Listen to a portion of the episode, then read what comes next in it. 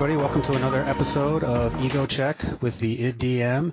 I am your host, Michael Mallon, and today I'm really excited to be talking with Tom Eastman, who is the president of Trinket Studios, and their most recent game is something that I've been playing quite a bit and tweeting quite a lot about. If you follow me on Twitter, um, Battle Chef Brigade.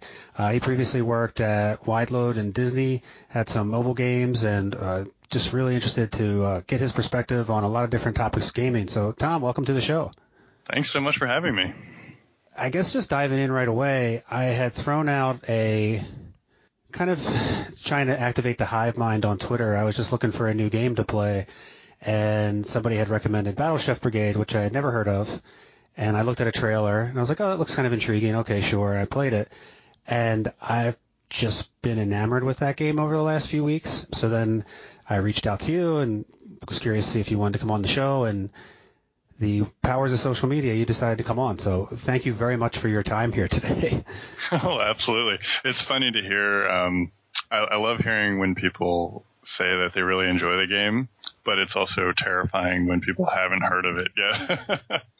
Yeah, what what is that like for you? Because this is something that you've been working on. I, you know, I was looking at other interviews that you've given in the past. I mean, this has been going on for years now that you've been working on this game. Yeah, it's been over four years, wow. and so when we did a Kickstarter, and and you just know as an indie that you're fighting obscurity and not really whether or not your game idea is good or whether or not your like technical chops are up to the challenge. It's really you got to make sure that you're reaching as many people as possible because you're trying to get this like tiniest fraction of the audience to pay attention to you. yeah, and that's something that's interesting. I'd, I'd be curious your thoughts about that. One of the things that I think with social media, and this happens in politics, and I certainly in sports and like other interest areas that I have, everything's so fragmented, and it seems like gaming journalism, for better or for worse, is kind of in the same boat where there's a ton of different sites. There's maybe a handful of magazines that are still out there. What's it been like to market from your perspective as an independent developer?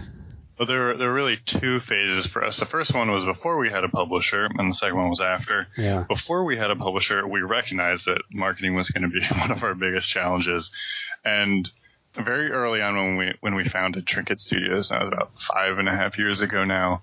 Our big thing was that we started tweeting. None of us had Twitter accounts or thought Twitter was particularly interesting, but it seemed to be the thing that indie game developers did, and so we decided that we better open up some Twitter accounts. And so, from the founding of the company to our Kickstarter, that was our, our biggest marketing attempt it was really just Twitter and then emailing press, very carefully uh, gathered email addresses of press mm-hmm. um, for our first two mobile games, and we just emailed them and say, "Here's a cool thing," and and we'd really stress over how many megabytes the gifts should be in the, or whether or not there should be gifts in emails and things like that.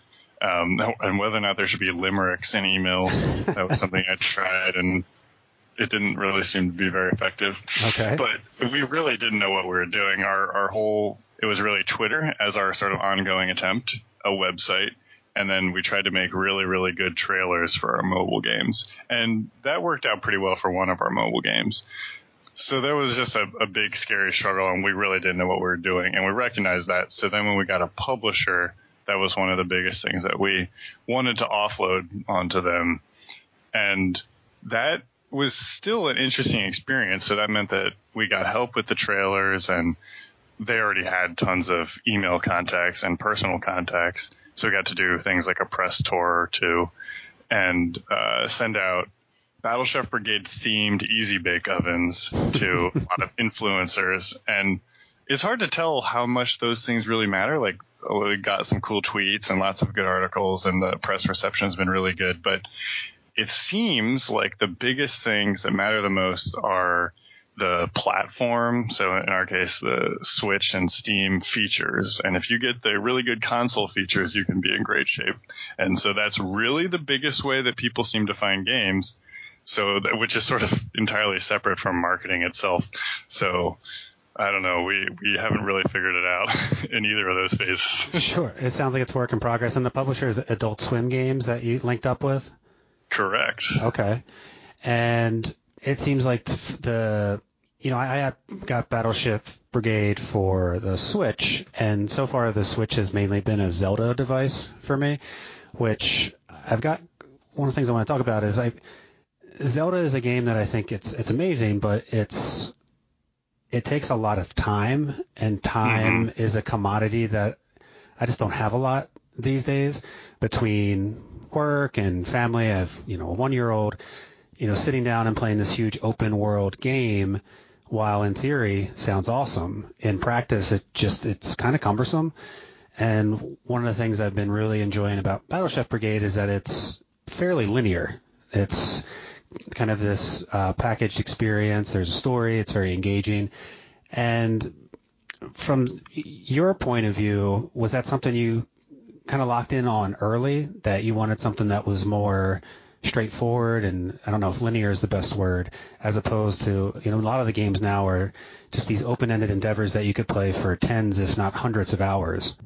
So we actually went through an interesting sort of roller coaster with the scope of the game, mm-hmm. which I think is pretty common for indie games. When we started off, we were sort of imagining a world of uh, a world obsessed with food, and you'd be sort of traveling through this open world where, um, sort of like Pokemon, except you were collecting ingredients and food and recipe books.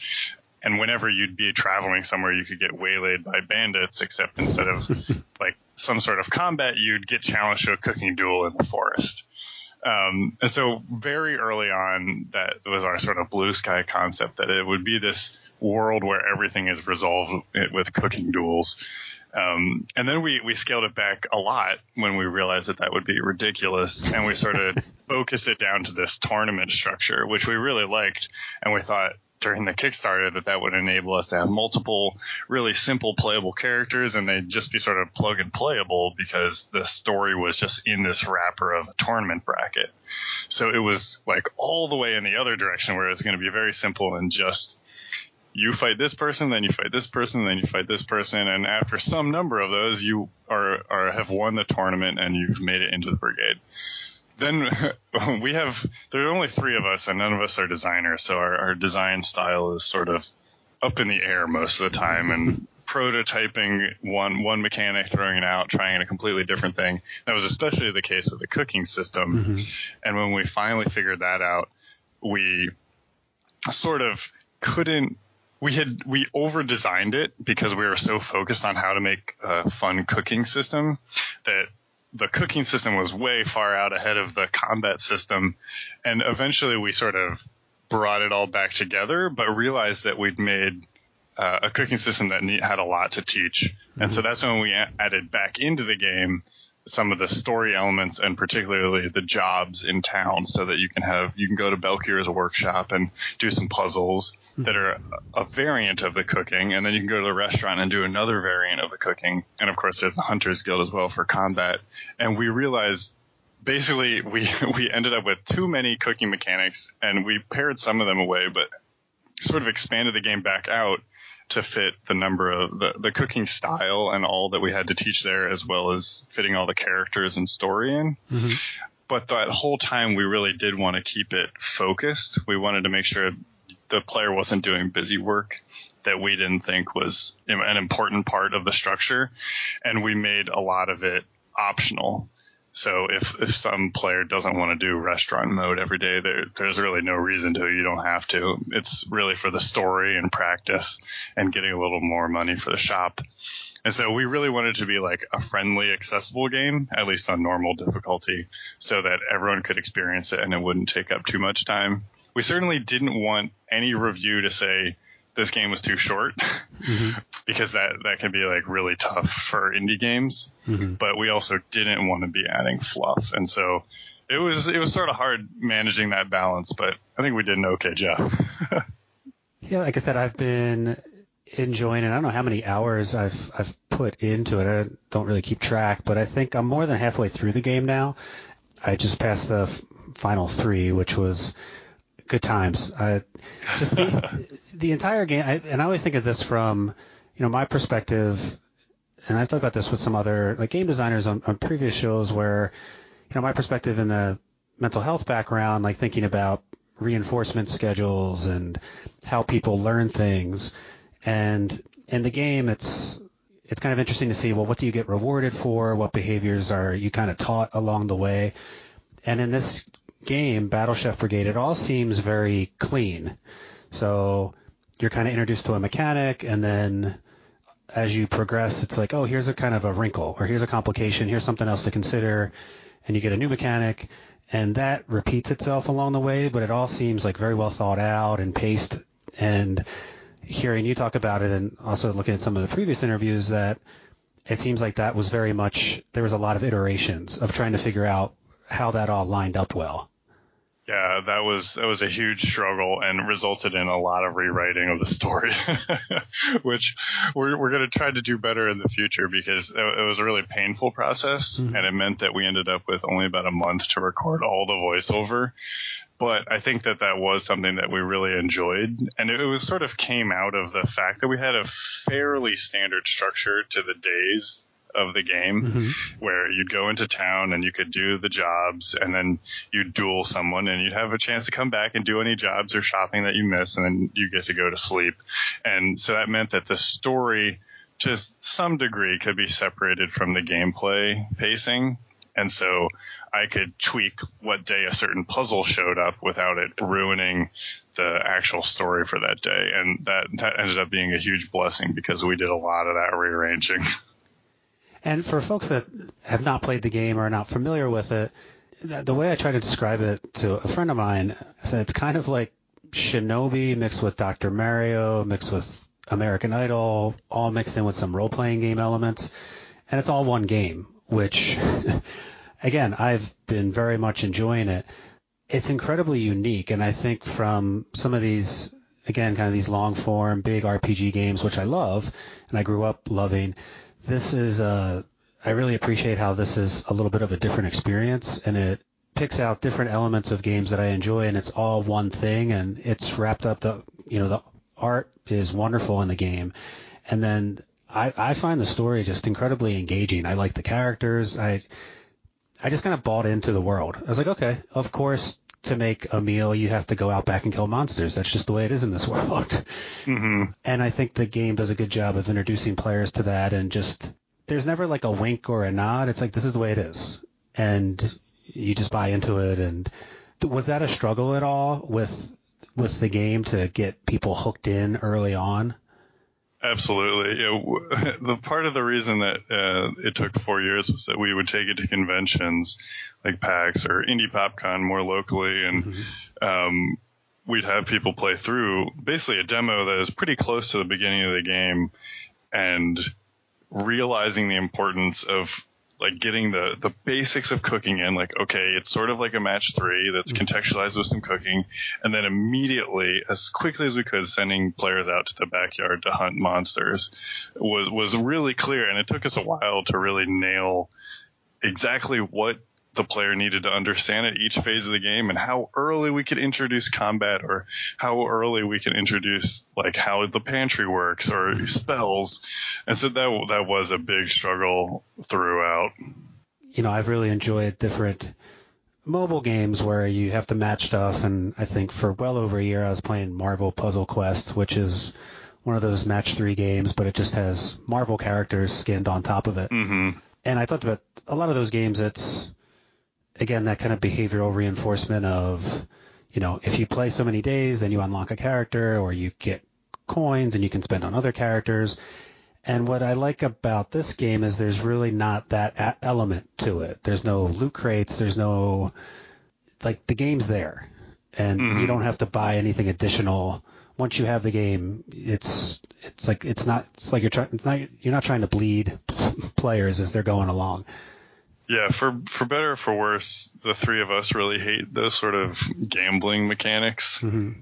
and have have just avoided putting them in our games. And that was sort of especially difficult with our two mobile games, where it was very clear that the market appreciates or uh, supports games that have those sort of features, but we just don't like playing those sorts of games and didn't want to put them in our game. So we both of our mobile games ended up at 99 cents because of that, which we probably could have made more money a different way, but we just felt like it wasn't the right path for us. And, and that certainly carried through with Battle Chef Brigade. We, we have played some free to play games and especially back at Wideload Disney, we were encouraged to research a whole bunch and for a bit we were going to make a free to play game, but yeah, we just don't seem to enjoy those as a team, and so mm-hmm. we just couldn't bear the thought of putting make. I mean, it's, it would be sort of silly for us to make one and not even understand what makes that model successful. So we just thought we're just going to make a good game, the sort of game that we would have liked to play when we were a kid, when none of the sort of loot box stuff even existed. So it was it was an easy uh, design path to follow from our childhoods. The, the, good old days when you bought a game and you, you had the whole game. You didn't have to yep. unlock anything else. The other thing I like about the game, which again kind of suits my, I think, play style is the, so from time to time you're doing the cooking and the, the hunting and there's a, there's a time limit. So you have to go hunt some monsters, collect ingredients, come back into the kitchen, cook, which is this like you drop ingredients into a pot and you're mixing and trying to do the match three. And all the while there's a clock running down and there's one or more judges that you have to impress. You have to present your meal before time runs out. And that whole mechanic is I found that just kind of brilliant because there's a lot of times where it's getting down to less than 10 seconds. And it's like, well, I can't do anything else. I just need to do whatever, finish whatever I'm doing and run over to the desk and turn my dish in. And it also is combined with this, well, let me just try to do one more thing. And invariably, I get there with like two or one seconds left and just beat the timer. And it, I wrote on Twitter, it's like way more invigorating than it seems to have any right to be. but it's yeah, really a lot of fun. Thank you. That was that was one of the really key features that we wanted to capture from a lot of the sort of cooking competition shows that we took inspiration from, including Iron Chef and Chopped and Master Chef, where there's always that time pressure and you see someone sprinting to serve their dish just in time. And we it's sort of fascinating for me listening to you now describing these mechanics mm-hmm. because it, it's it gives me a glimpse into the perspective that I have lost from being so close to the game for so long because I just see that this game is exactly as it should be, mm-hmm. um, despite the. I guess so. The the timer and hunting and cooking were two were the elements that existed in the game from almost the very beginning of development because we wanted to capture that cooking competition feel. Sure. And the struggle to make sure that that all worked was hard, but that, that was like sort of a core thing that if, if we didn't nail that experience of running to serve a dish to a judge, then none of the game should really exist. that was the thing that we wanted to do. Mm-hmm. Yeah, I think without that time limit, there'd be less, and I think this word has a negative connotation, but there'd be less distress for me as a player. Mm-hmm. I'd just be like, oh, well, I can, I can kind of leisurely go out there and hunt and search for the specific ingredients I need and come back and really think about, okay, what makes the most sense here. And I think again, one from a learning perspective, the first few battles, it's like, wait, what button goes back to the pantry? How do I drop things in the dish? How do I spin things around? And now I almost feel like a savant.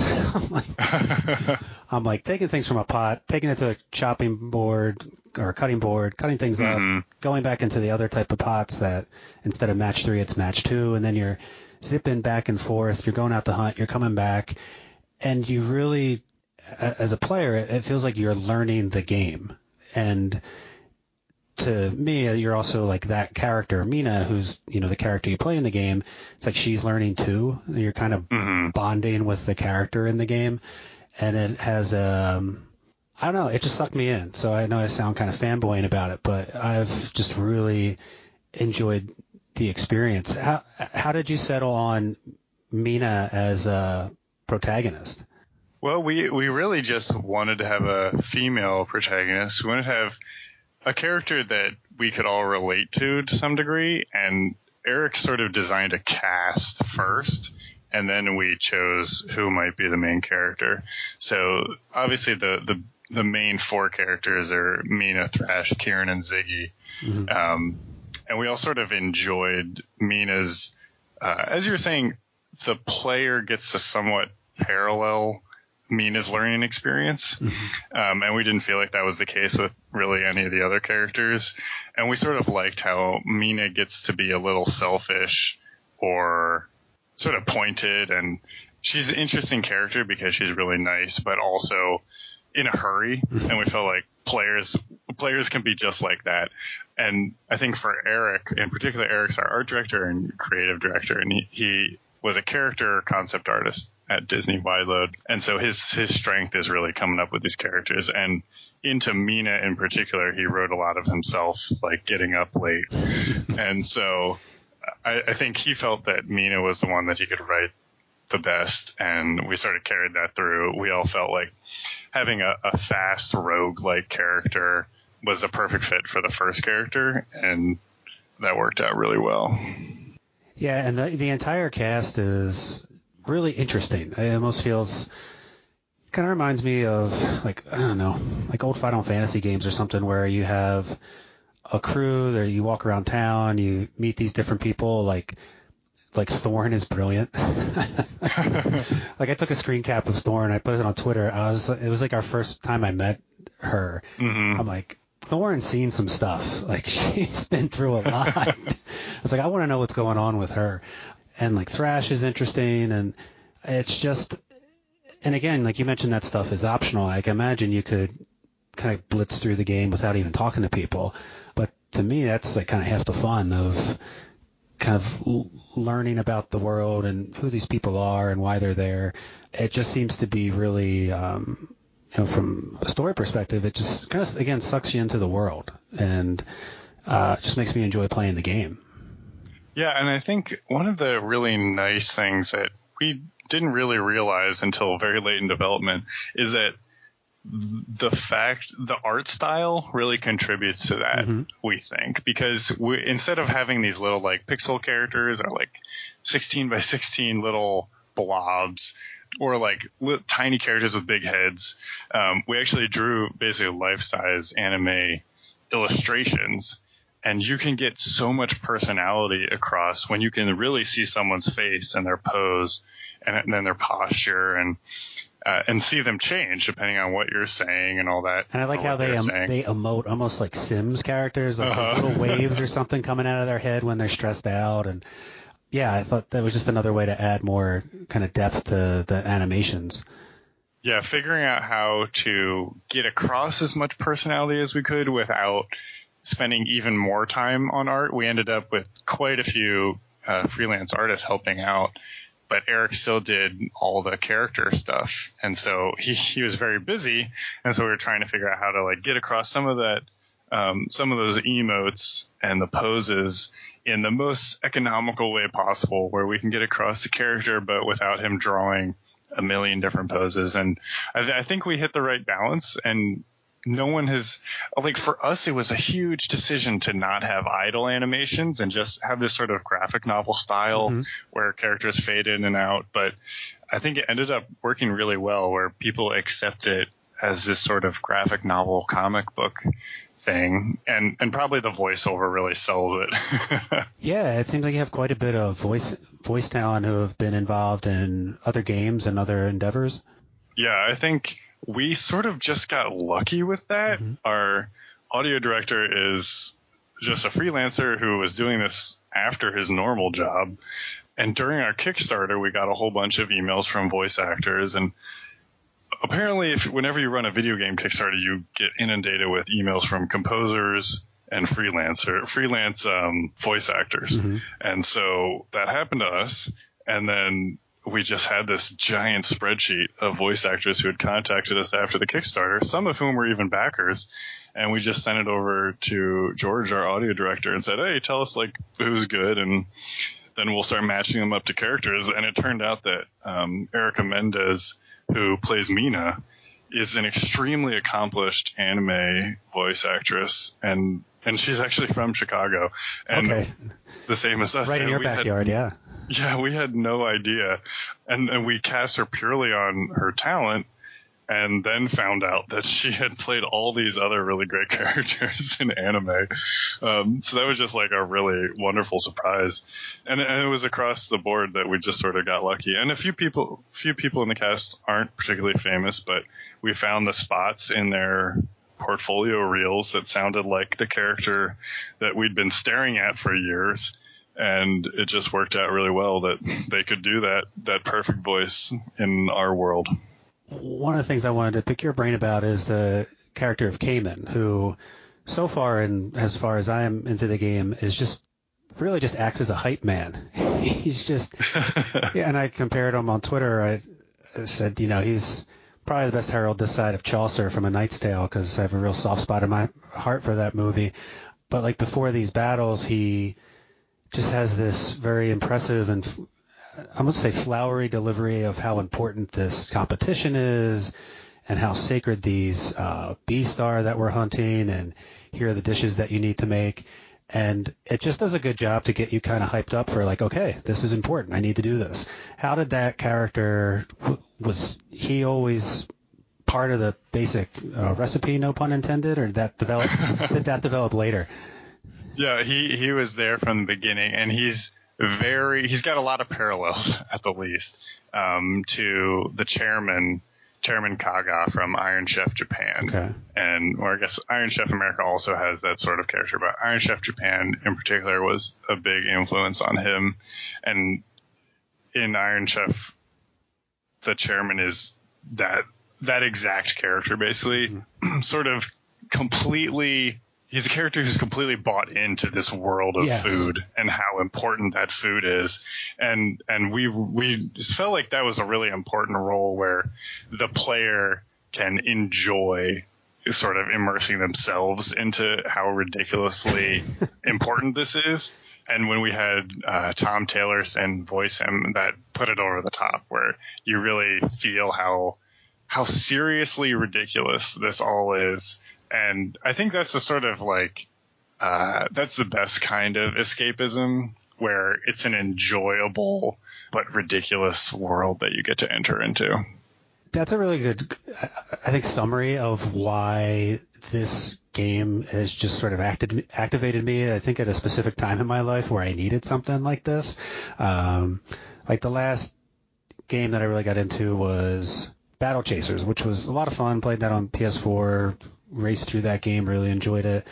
And I've kind of struggled with these big open world games with having a newborn and then now he's one. Just really haven't had a time to sink my teeth into. Again, no pun mm-hmm. intended. Mm-hmm. So this this game, which is it's serious but it's whimsical. It's like you buy in, just buy into the world, and like there's interesting characters.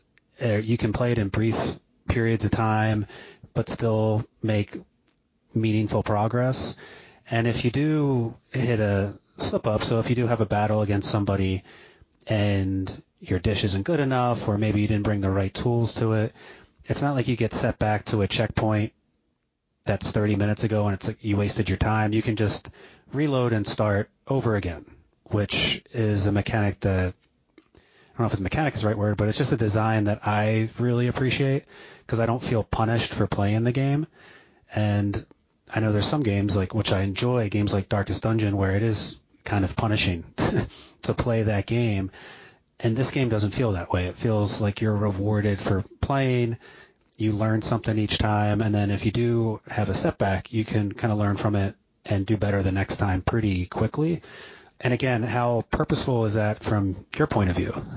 That was fairly purposeful. I think the the sort of general structure, or let's put it this way, I think our design over time sort of converged in this direction where we wanted a very positive set of systems. And probably the best example of that is bone and poison in the game. Mm-hmm. For a long time, when we were designing just within a, just a cooking system and we had sort of ignored all the hunting or different aspects of the game, all the items, and we were just focusing on like how can we make a really interesting four by four grid game with these taste gems.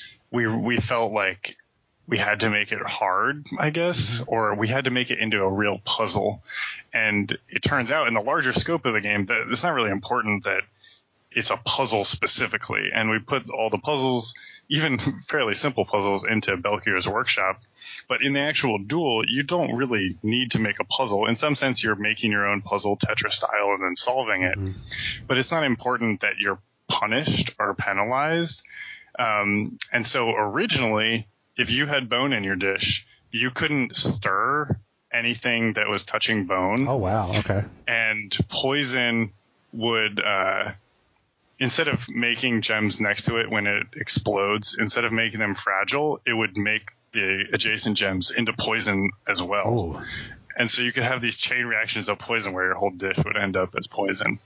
And that was really great from a sort of cooking puzzle mechanics uh, system sense, mm-hmm. where if it had just been a mobile game and you had a little four by four grid of taste gems, that could have been an interesting mechanic where you're really trying to think about your moves and avoid using poison.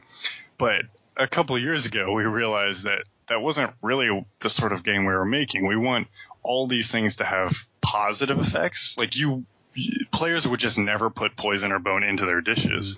And so we, we wanted that to be a fun, active part. And you're sort of choosing to challenge yourself. And so now if you match three uh, bone, you get the sort of rainbow wildcard gem. And if you match three poison, you get a little combo fuse. And so we ended up going for this sort of opportunity for players to introduce more challenge into their dishes instead of a purely negative sort of attack on your enjoyment of the game. and yeah. so, and we left it in that, uh, the player would get slightly penalized if they leave poison in the dish when they serve it to the judge, but it's not a very big penalty and at any point you could have just stirred the poison a little more and it would have exploded and made some things fragile, but it would have been okay. And, and so that carried through with like how fragile ended up working and um, a lot of how the combat ended up working and basically all the items in the game um, we wanted them all to be sort of overpoweredly fun instead of being overly complex. And I think that, and that's why we limited to three, of course, in each category. But we sort of tried to carry that that theme through the whole game, where you there are opportunities for bonuses instead of the threat of penalties. Yeah, and I and I feel like once those like the bone and poison are introduced, it's it's a little bit of a risk reward. That if, mm-hmm. if you put those items in there, you can, um, like you said, combo them to get some the wild card gem or um, the combo fuse. And one of the things that I've done, which I, I think I tend to do this in games, I sort of find out an approach that works for me fairly consistently, and I just stick with it. So, like, I have this one kind of combo pot that I use, and then the cutting board's in the middle, and then I just kind of guess, all right, which upgraded like match two pot should I bring to this battle? Mm-hmm. And I kind of approach every cook off that way, which I don't know if I'd be interested to talk to other players to see how like what's their loadout, so to speak. Like how do they do they use the oven? Do they do different things? But that works for me, and I'm really enjoying it. So if I do have a dish and I'm running out of time and it has some poison or something in there, I just zip over to the cutting board and cut mm-hmm. cut that out. And so far that's working for me. But the fun thing is, I think if I was to play through it again, maybe I would try a different approach and, mm-hmm. and see how that works. Um, do you kind of see a lot of different approaches to people playing the game?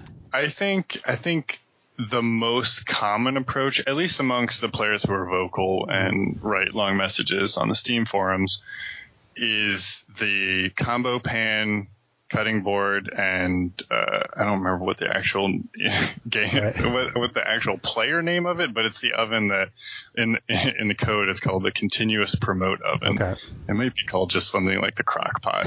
um, but or that was the crock pot was what we were going to call it before we categorized pots, pans, and ovens mm-hmm. neatly. But basically, the the oven that um, continuously upgrades gems inside of it. I think that's the the most common. But then, like you said, we wanted to make sure that replayability was available, and so there are lots of other pots and pans and ovens that can be useful sometimes, and we especially got to show them off in the daily cook-offs, mm-hmm. where you have a random set of items each day. Yeah, and it's the same thing with, with combat. I know, like early battles, I would you kind of venture from right to left into the mm-hmm. kind of fighting area. And there are a few different battles where I'd keep going left, and I'm like, oh, there's that big dragon thing that kills me really quickly. I'm just going to stay away from him until eventually Cayman tells you, you you need dragon ingredients. And I was like, oh no. so that was one of those uh, first tries where I got wrecked, and I was like, well, let me try this different dagger that slows enemies down. And the dragon became much less of a threat. So there's you have different tools to solve different problems, and I imagine a lot of players just have options to solve problems in different ways.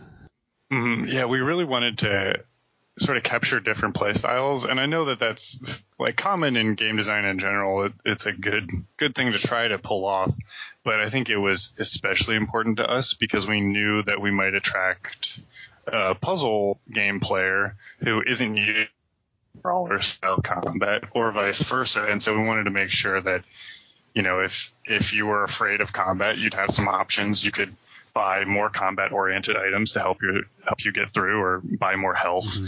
Or if you're, you know, really good at the combat, but not so good at the cooking, you could buy certain ovens to sort of alleviate that pain. And I know some of our hardest core players were sort of like, oh, this is this is too easy. But we really wanted the players to be have the opportunity to challenge themselves mm-hmm. instead of sort of being forced to learn exactly the same skill set as someone else. Yeah. And there are two modes, and I'm I'm playing, I guess, on the normal difficulty. I mm-hmm. I figured uh, let me start on this and see how it goes. I did. So how how much of a step up is the? I guess it, is it called difficult or? yeah, hard difficulty is much harder. Okay. I think it basically there are a few few changes. For instance, the hunts in normal do not have uh, time limits, but on hard they do. Mm-hmm. And that that was sort of I could have brought that up earlier. That was one of the decisions. Like pacing wise, the duels are stressful enough. Let's make it so that all the puzzles and the hunts are not timed, at least on normal, so that you you could do them at your own pace and not feel rushed. So the the hunts are timed in hard difficulty, which is a significant, fairly significant. It's, it could be pretty hard. You have to really know how to combo your different attacks together. The AI chefs score significantly higher, so you really have to be um, hitting like if you have the combo pan, you really need to be hitting like nine plus combos and then having just the gems ready to upgrade them all optimally and all that. Um, the monsters do a lot more damage, which is pretty significant, yeah. especially later in the game when you the mutated monsters are like the plant bugs are shooting three thorns instead of one. Mm-hmm. Um, it become you, are in much more danger of losing your health and dropping your, your, ingredients. But probably the biggest or the most interesting change to me is that there's no adaptive difficulty, and that was so on normal. Whenever you lose or win a match, the game tries to estimate what your skill level is and adjust the AI opponents a little bit. Mm-hmm. And so the the intent there is that if someone's having a really hard time on a given battle, after restarting a couple times, it'll be a little easier. There's still a good amount of variation due to how the AI works. So you might actually, it might have gotten easier um, internally, but they actually score higher for one round or something because there's a lot of variation. But um, the intent was to to make the game playable and not you know, so the, a player who's not very good wouldn't get hit by a brick wall and just have to give up. But then we also wanted it to get a little harder if a player is doing really well because we don't want a player to go through this whole really hard tournament and never feel challenged. And so we wanted to make sure that it could get hard enough that they hit um, a little bit of an obstacle and get to figure out be challenged enough to think about their loadout, for instance, or think about another tactic. Think about yeah. make uh, make them sweat a little bit.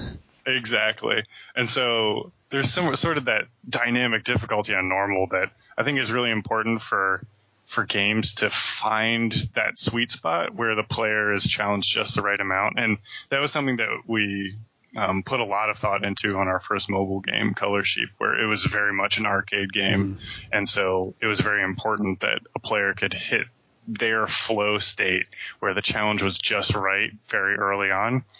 Um, but then on hard difficulty in Battle Chef Brigade, there is there is none of that. It's just really hard the whole way through. Just relentless the whole way through. Yeah. so the game's been out now for six months or more. Or how long's it been out? Oh, two months. Okay. It came out on November twentieth. Okay. And what's how's the reception or how's the kind of opening been going from your perspective? From well, there there are a few facets. From a critical perspective, from reviews and our Metacritic, you know, Steam reviews, it has been very positive, and that, that's been really wonderful. From a personal perspective, it's been weird. How so? um, finishing up, to some degree, we've been postponing aspects of our lives to be able to work on yeah. this and try to finish it. We made a lot less money doing this than we could have if we had retained normal jobs. And since we're self-funded up until we had a publisher, and that doesn't really cover much. And so they're like, you know, moving, getting a new car or like a new used car or moving into a larger apartment or thinking about starting a family. All those things are really hard to do when you're working really hard on something and not getting paid much for it. And you get through a lot of that by imagining on launch day that miracles will occur and you'll be able to do all those things you've been putting off. And the, I guess the examples I gave were fairly large, but I still have, I was given like multiple Lego sets. I really like Lego. Um, okay. Or as a child, at least, I enjoyed Lego a lot and still feel like I should and do. Yeah. But I, I got Legos as presents and still haven't felt like I had earned the mm. um, sort of opportunity to play with them yet or even assemble them. Things like that where you, we feel like because we're not making as much money, because we're doing something we love, that we have to sort of sacrifice other things. And that may or may not actually be true, but I think we feel that way, or at least I do. And so you end up in this weird state where you, you put all this weight on a certain day when the game ships and, and it's basically very unlikely to satisfy all of the sort of desires you place on that single day. Mm-hmm. And and we hear that even with games that are super successful, the developers still are depressed or not depressed, but even just in sort of a funk because you're going from working so hard on something to not working so hard on it. And and there's this other aspect where I can read a really glowing review, but the only parts I actually internalize are the negative parts mm-hmm. because those are the things that I want to fix. The rest of it is just sort of like, well, duh, they like this thing because that's what I tried to do. But if there's something negative, then you got you really care about it and evaluate it. And so, especially right after launch for about two weeks, you're going through that cycle of reading and trying to avoid reading um, everything written about the game or video reviews and all that. And then there's the other facet, which is sales and that's been sort of in the middle. Okay. The game is neither a hit or a flop, and um, that might contribute to that sort of malaise of sort of insecurity over the future. So, on the other hand, it's really hard. If if you're not a flop, then there's way more money to be made when you go on sale or other platforms. But it's still terrifying to not know. Like we we sort of built up launch day as the day when you learn mm-hmm. all of these things. But really, we just learned a whole bunch of review scores, and then you wait for sales. Yeah, I wonder. I mean, I only have a, a small insight into this from like some of the things I try to create, like I have a blog and I write articles and this podcast and I get excited about interviewing folks like yourself and putting out the episode and trying to promote it and say, hey, check this out. And there's this high that comes with like organizing that, you know, having these interviews, putting them out there. And then it's like you hit send and then it's like, okay, are people going to listen to it? Are people going to read it? Are people going to comment on it? And then with how fast culture moves, it's mm. especially in this like Twitter universe where it's just 24/7 nonstop. I just imagine it's scary that like a game or an article or a movie or an album or anything that you create just kind of comes and goes and mm-hmm. everyone moves on and i think from a creator's standpoint there's this cycle like you said of it can get depressing afterwards or kind of scary to be on the other side of that wave cresting mm-hmm. yeah and, and on top of that there's so much weight put onto your launch or or even other major marketing events. And it was really hard for us. We shipped on November 20th, right before Thanksgiving here in the U.S. and that was either a really great calculated decision or a horrible decision or more likely somewhere in between where we were trying to avoid some of the other big games coming out on Switch like Doom. Um, I think there was LA Noire and one other big game that was going to come out the week before, and like two weeks before it was uh, Mario, and so we're just trying to find like where's the right spot to drop this game, and we thought, okay, well it's a f- food game, so near Thanksgiving is sort of potentially a great idea, right? um, but it doesn't line up with when Nintendo likes their games to be released. Like every each platform has their own day of the week, and so there's there's this risk, and and like you're saying, if you just get sort of tossed in the wash, um, you you might have just missed some opportunity, and you can't really make that up. But thankfully, we sort of rode it to some degree. Um, we weren't pulled under by the riptide, and we're not exactly like flying out of water, but somewhere in the middle, and and that seems like a, a solvable problem. If you have good reviews and your sales are okay, then you can keep working on it, and try to get another one of those marketing events, and maybe this one will hit at just the right time. Yeah, I, you know, am certainly hopeful that the game reaches more people because I think it's.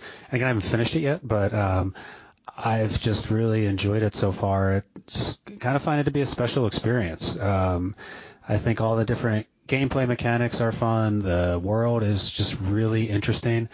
It's a game that makes me just kind of smile and laugh like non-ironically, which mm-hmm. I think that's something we really wanted yeah. to capture, but have no idea how to communicate that in a trailer.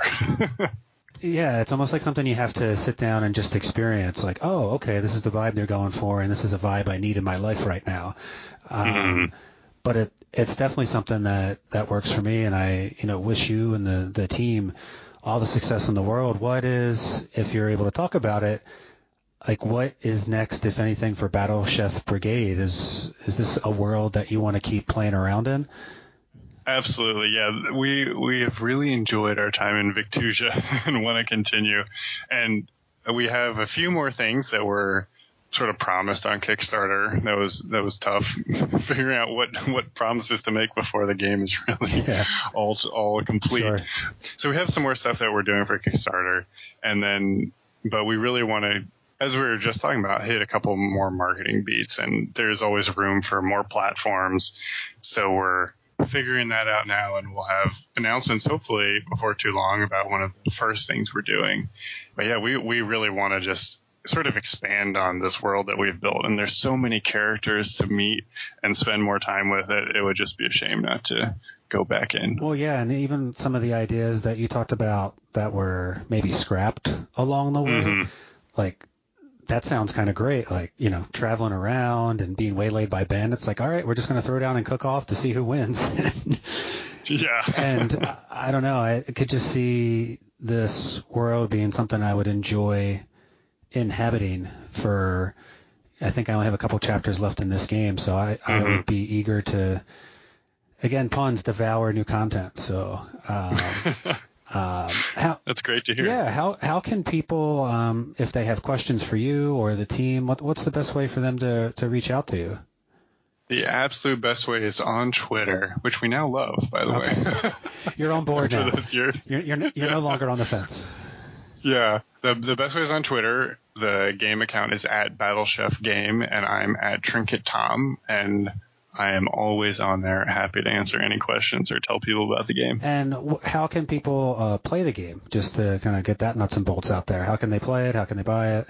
Battle Chef Brigade is on Nintendo Switch and Steam, and a whole bunch of other PC platforms like Twitch and GOG and a couple more that I forget, but the big ones are Steam and Switch, and we'll be coming to some more platforms this year. Okay, excellent. And I can only vouch for you know been playing it on the Switch in my recliner and on my couch after my son is asleep, and I've just just thoroughly enjoyed it. It's just been a really fun experience. I'm looking forward to, to finishing the game, and I'll probably I'll probably try the difficult mode. I don't know how well I'll be able to progress through that, but I, I think I'll um, see how well my, my cooking chops are going.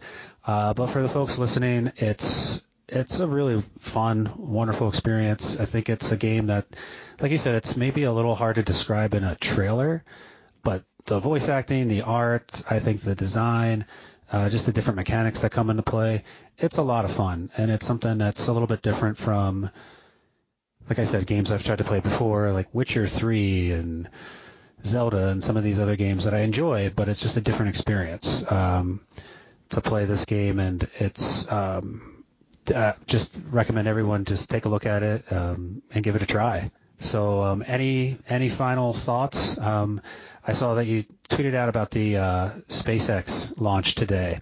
Did you get a chance to watch oh, yeah, that? that? was exciting. Yep. Yeah, the, I think the uh, the Roadster Starman stream is still on my computer, so that was amazing. I'm going to be checking out. Yeah, that was phenomenal. I just when those two things landed side by side, I was like, how is that even possible? I don't even know how somebody would think that up. Yeah, that was beautiful. Um, so anything's possible. Go play Battle Chef Brigade. And Tom, thank you for joining me here this evening. Thank you so much, Michael. Yeah, yeah thank you very much for your time.